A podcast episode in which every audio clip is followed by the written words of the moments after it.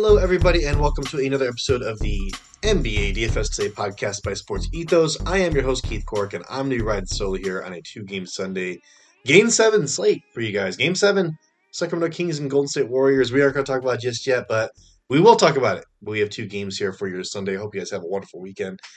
Uh, one thing I do want to have you guys do is please go to sportsethos.com, get the Ethos 360 pass to get the wager pass, fantasy pass, and the DFS pass all bundled into one, or just get the DFS pass so you can go ahead and talk with us. NBA is wrapping up, but we do have baseball DFS, and we also have uh, NFL DFS. And I know Mike Fiddle crushed it last year in NFL, so you'll want to be on board for that. Get in now before it gets more pricey. Just do it. All right, let's go here. Uh, Miami at New York.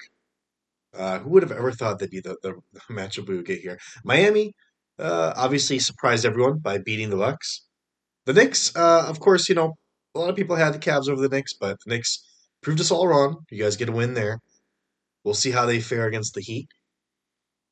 Um, I do think they should be able to beat the Heat, but we'll see. Uh, the Knicks are favored by four points here, and it's a game total of 207.5, which is much less than the other game. So that is something that you uh, obviously keep uh, keep abreast of, have in the back of your mind. We do have some big injury news here. Julius Randle is questionable with an ankle injury. Quentin Grimes also questionable with a shoulder injury for the New York Knicks. Um, I would have to guess Julius Randle does not play. I know I've, i am batting like I don't know four for four in these you know do they play don't they play type of situations, but um, I'm, I'm bound for a miss at some point. But no, I I think you know we did see Woj tweet out or be quoted or something uh, recently as there'd have to be significant improvement in his ankle for him to play on Sunday. Maybe he rests on it overnight and it gets better, heals up. Who knows? But I would have to lean towards him not playing, so I'm going to continue and operate that way. So on the Knicks, I do have quite a bit of interest here on the slate. Uh, starting with Jalen Brunson at 7,900. Obviously, no Julius Randle. A lot of the offensive workload is going to fall on him. Do not, not a big believer in Kyle Lowry, even though Kyle Lowry is coming off the bench right now. Gabe Vincent, not going to stop Julius Randle. I'm sorry, Jalen Brunson. So I think Jalen Brunson has a nice game here ahead of him. Uh, so I'll put that out there. I think uh, you know could go off for 30 points. Wouldn't be surprising at all. The Knicks might not even win in that scenario, but I think that it is a uh, I wouldn't say likely scenario, but it is a good chance that that happens. Uh, I do, of course, like Josh Hart at 5,500. I can't not like Josh Hart. It's just in my blood. no. uh, with Quentin Grimes, you know, possibly being out. I mean, he's just he's a lock to play 40 plus minutes. Um, the last game he didn't do a whole lot with those minutes, but as long as he's on the floor, he is active on both sides of the basketball. I do like him a whole lot, and he he does have a high ceiling. Uh, R.J. Barrett at fifty six hundred is just, that's just too cheap for R.J. Barrett, especially with I'm presuming no Julius Randle. He should get a lot of the offensive workload heading his way.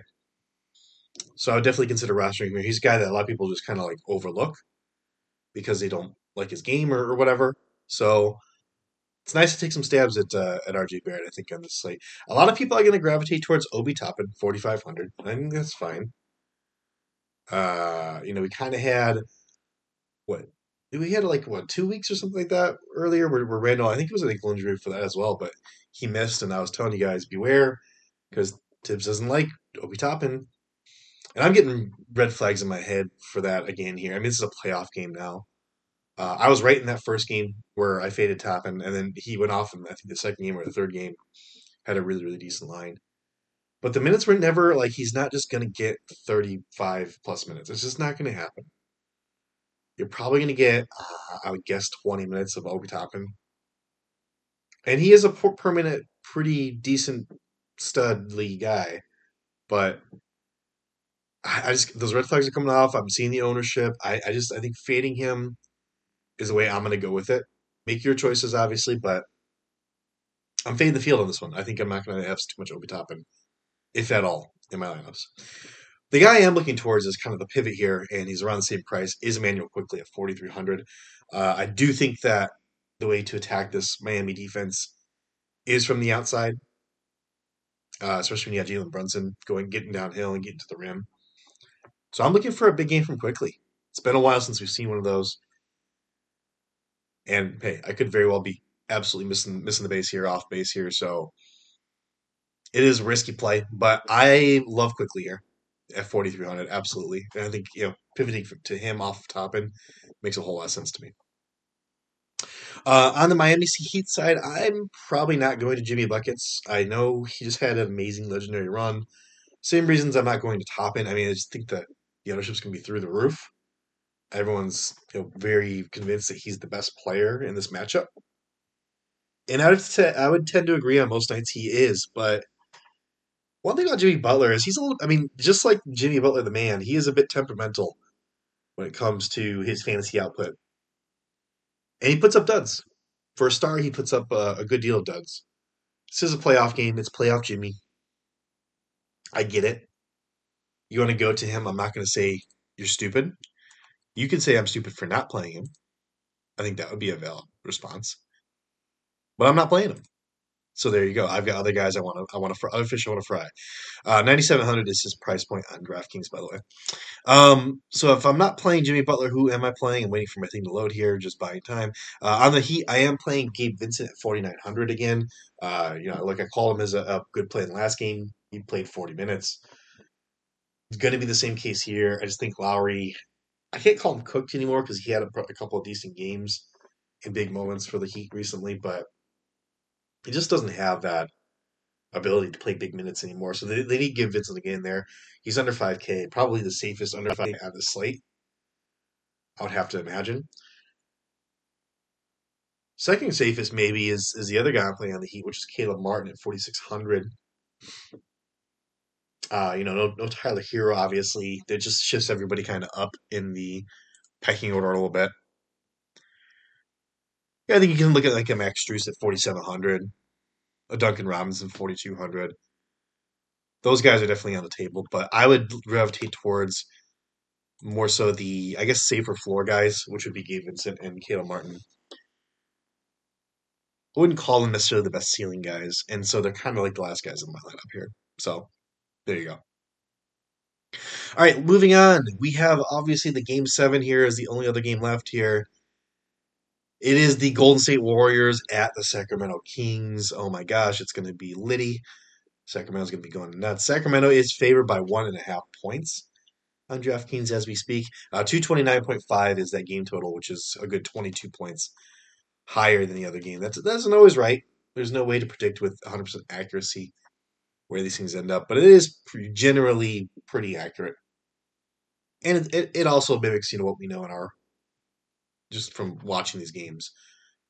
The Kings and the, and the Warriors are going to have a higher scoring game than the Heat and the, the Knicks. I think that's almost a given. I mean, I would say it's a very good chance that's going to happen. Anyways, on the Kings side, obviously De'Aaron Fox at 9,200. I think he will be a popular play. But, you know, if I'm not going to play uh, Jimmy Buckets, that's a guy I'm going with, obviously, De'Aaron Fox.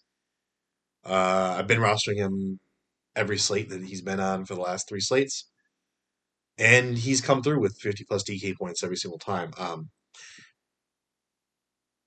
don't I? You know, I'm a little. I actually don't have him. So full disclosure here, I don't have him in my lineup right now. Oh, I know I do. I'm sorry, I do. I do. Scratch that. I had taken him out, but I put him back in. So actually, let me reload the page. Let me reload the page because I'm pretty sure I took him out. Sorry, guys and gals. I am always um, a hot mess here, but uh, let me just take a look here. I think I took him out because I thought I, thought I saw a little opportunity here. So De'Aaron Fox, yeah, I did take him out. Uh, I pivoted somewhere else because, ah, man. So I'll talk about him in here. So I don't have De'Aaron Fox in my current dummy lineup on DraftKings, which is probably going to stand because these games start pretty early tomorrow, uh, as you guys know. Uh, but Malik Monk, 5,900 is an absolute must roster, must roster on DraftKings. Uh, they're going to need Malik Monk to play every single minute that he can. He'll get his spells, his rests, but he is absolutely uh, vital in the transition game on offense. I would absolutely roster Malik Monk everywhere. Trey Lyles, 3,700. Uh, I do think that sitting Sabonis was the right call. I don't know if playing Trey Lyles is the right call long term. I believe he got 25 minutes in that last game. So he's going to be a popular guy on everyone's roster. I think this is kind of where I'm eating the chalk. I think everyone's going to have him. 27 minutes he played in the last game. 27.75 DK points. I think he's a perennially underappreciated, undervalued player. He is a pretty decent, very decent bench player, a good scorer. So if he can hit the 20 minute mark again, I think it's you know it's fine. It's not going to sink me. I am eating the chalk here. I'm a little little bit wary about it, but ultimately, I think with the price point where it is, it makes sense. Um, so I don't mind it at all. I think he's I think he's a lock because again, everyone's going to have him, and you're going to be able to fit these other guys in. So where you're going to differentiate is in those other guys you're spending up on. Uh, Terence Davis at 3,500. I've got to look at him as well. Had some pretty decent minutes in the last one. Um, they're they're mess. They're, I wouldn't say messing. They're they're changing their rotations to try to, you know. I mean, really just get Sabonis out. Sabonis is not. This is not a good matchup for Sabonis. This has been a terrible matchup and a terrible series for Sabonis. He's going to be better in the next series, but uh, here they, they have to find ways to get him off the floor and get other people in, and um, they have to find people to to chase. You know, Klay Thompson and Steph Curry. So obviously Davion Mitchell's getting in there, Terence Davis. So I like Terence Davis at his price point, thirty five hundred. I think he's a decent play. Uh, on the Warriors, I mean, look, I'm not I'm not going to get cute with it. I'm playing Steph Curry at ninety six hundred. I think I think ultimately these Warriors are going to go under owned on this slate. Uh, everyone wants the Kings to win, including me, including your boy. Um, I'm cheering for the Kings. Uh, I think we all like to see the underdog or the team that hasn't won in a while win. But there's a uh, probably more worlds than there are not worlds where the Warriors take this game. Just being real with you. Uh, I think on paper, you know, we we like to think the Warriors are the better team. They have the experience. Um, they've played Game Sevens before. I mean, there's a lot of narratives you can build with this, but I think ultimately Steph Curry at 9600 of all the stars that are on the slate, I mean, even including De'Aaron Fox, I just don't think you're getting as much bang for your buck for anyone else. I mean, 9700 for Jimmy Butler, 9200 for De'Aaron Fox. Curry's capable of putting up, you know, 70 DK points. He hasn't done it in this series. He's gotten, you know, uh, hasn't shot the ball well. That's that's the scary thing about it. Uh, 47.5 DK points in the last one. Got 21 shots. He only had nine of them, five of 12 from distance. Um, I'm trying to look back to where his his last big explosion was on the 28th of March against the Pelicans. 14 of 25 from the field, 8 of 15 from deep, 69 DK points. Uh, I'm scared because if that does happen, that probably means the Kings lose. I have bets on the Kings futures and everything, but I think I think ultimately um, where I'm looking at in terms of like where ownership's going to be and who has that ability to go off. I think De'Aaron Fox has been playing pretty near his ceiling with that with that hurt finger, with the you know consecutive 55, you know to 60 DK points. I, I think a lot of people are going to gravitate towards there because he is cheaper, four hundred dollars cheaper than Curry. So this is another pivot for me. So uh, I do like Steph Curry at ninety six hundred. Sorry to, to go on and on and on. Hopefully you learned something there, but anyways, uh, Draymond Green at 6,800. I think he's going to get overlooked as well because of the reasons I stated, but also because he got into foul trouble in that last game. Only managed to get, what, 26 minutes? Yeah, 26 minutes. Only got two shots, one of two from the field. Just wasn't engaged in that game at all. Five fouls. I mean, I think that took him out of it, really. He got three quick ones, I believe, in the first half.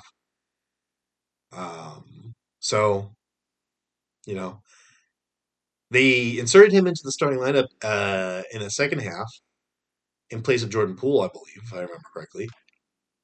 So if that sticks, he's a very intriguing guy. I'm, I'm getting him in my lineups here. So there you go. And the last going to add on the uh, Warriors side is I do like Wiggins as well. Um, just going to go under owned, uh, constantly underappreciated. Hasn't had a big game either in this series, but he's been pretty solid here. Um, you know, averaging looks like about 32, 33, 34 DK points, somewhere in that range. At 7,100, I mean, it's a decent spot. It's not great, but I think he's a, a again, just the ownership's going to be pretty low just because of his price tag and, and also the general sentiment towards the Warriors. Everyone wanting them to lose.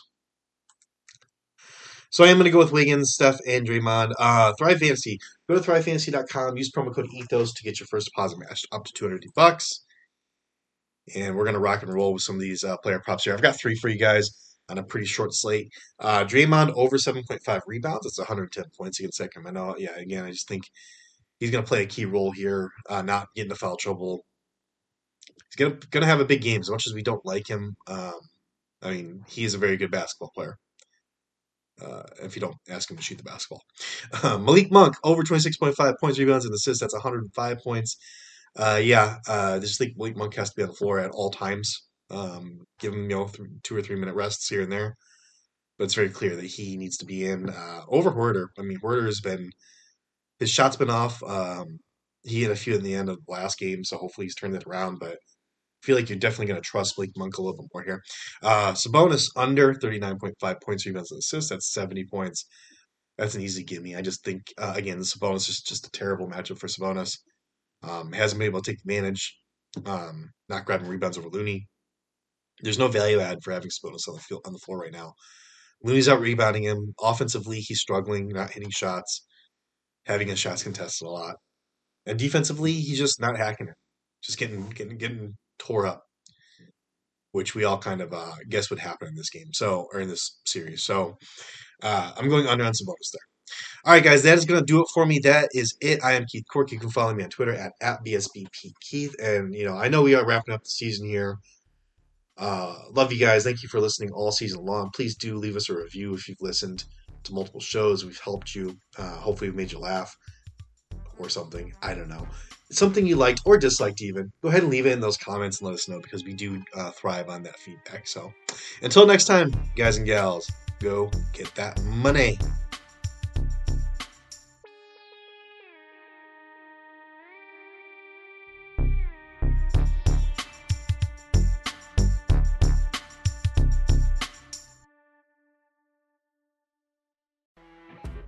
You know, when you're listening to a true crime story that has an unbelievable plot twist that makes you stop in your tracks? That's what our podcast, People Are the Worst, brings you with each episode. I'm Rachel. And I'm Rebecca. We're identical twins who love true crime cases that make you say, didn't see that coming, and we hate the people responsible for them. Listen to People Are the Worst now on Apple, Spotify, or wherever you get your podcasts.